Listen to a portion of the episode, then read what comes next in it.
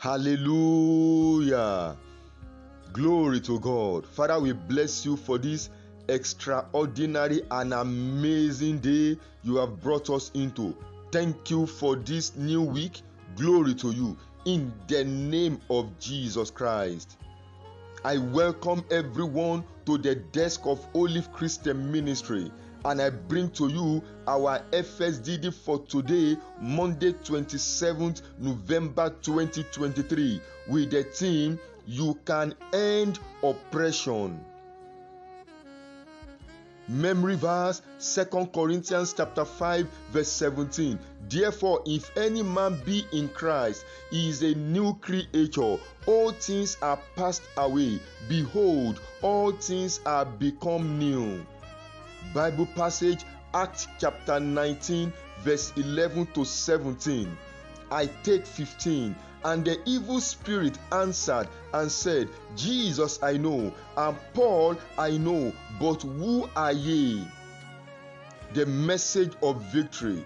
Exodus chapter three verse nine says, Now therefore, behold, the cry of the children of Israel is come unto me, and I have also seen the oppression wherewith the Egyptians oppressed them. When oppression is reported to God, is he arises in battle to defend and deliver victory. In Second Samuel chapter six verse ten to twelve, David made a rash decision to drop the ark of God in Obed-Edom's residence, despite the record of the instant death of Uzzah. However, no death was recorded in his house. Rather, God promoted his household exceedingly within three months. No man gives space to God in his life and house and doesn't experience dominion over failures, satanic manipulations, sicknesses, afflictions, et cetera. As Obed-Edom turnaround was noticed within three months, God will deliver to you all you would need in the coming months. John chapter ten verse ten, First Corinthians chapter two verse eleven to twelve. A man is either overshadowed by the power of the Spirit or the power of sin. What presence do you carry? Of God or sin? The Spirit-controlled believer doesn't ever need to fight his battle, for God is in charge of his daily affairs. Exodus chapter fourteen verse fourteen. In Exodus chapter thirty-three verse thirteen to seventeen, Moses said to God, If you know that your presence will not go with us, let us remain in this place. No man commands dominion outside of God's presence. Whosoever lacks God's presence in the battle of life is dead on arrival. Who can be against you if God is with you? Romans chapter eight verse thirty-one and thirty-seven. As a firebrand, you are a threat to the kingdom of darkness, for nothing must negotiate or replace the firepower, the Spirit fire in your life. Welcome to the seven key life lessons for today. Amazing lessons. Number one, as fire is a compelling force, an attraction, the absence of it in your life will make you prey to the wicked in your family, workplace, and community. Number two, the trading of God's blessing and fortune delivered to you is non-negotiable as long as you lack the firepower to protect them. Only God knows the weaknesses of your enemy. Number three, to dominate isn't by mouth but by actions as you submit to God to become a spiritual being.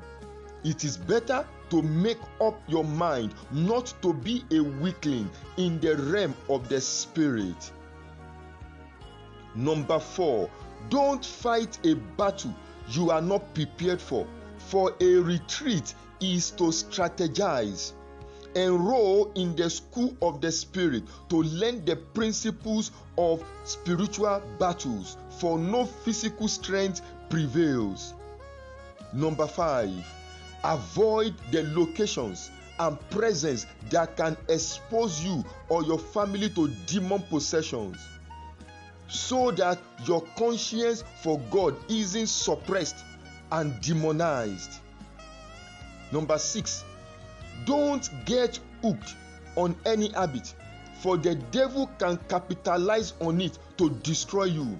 A character not monitored is a character hijacked, changed, and repulsive. Number seven, if demon spirits know the bona know the bona fide kingdom members, it is high time you enrolled to become a bona fide card-carrying member. In the Spirit, there is no sitting on the fence. Prophetic prayers and declarations. Let us thank our Father of help. We thank you for a new day, week, and your mercy.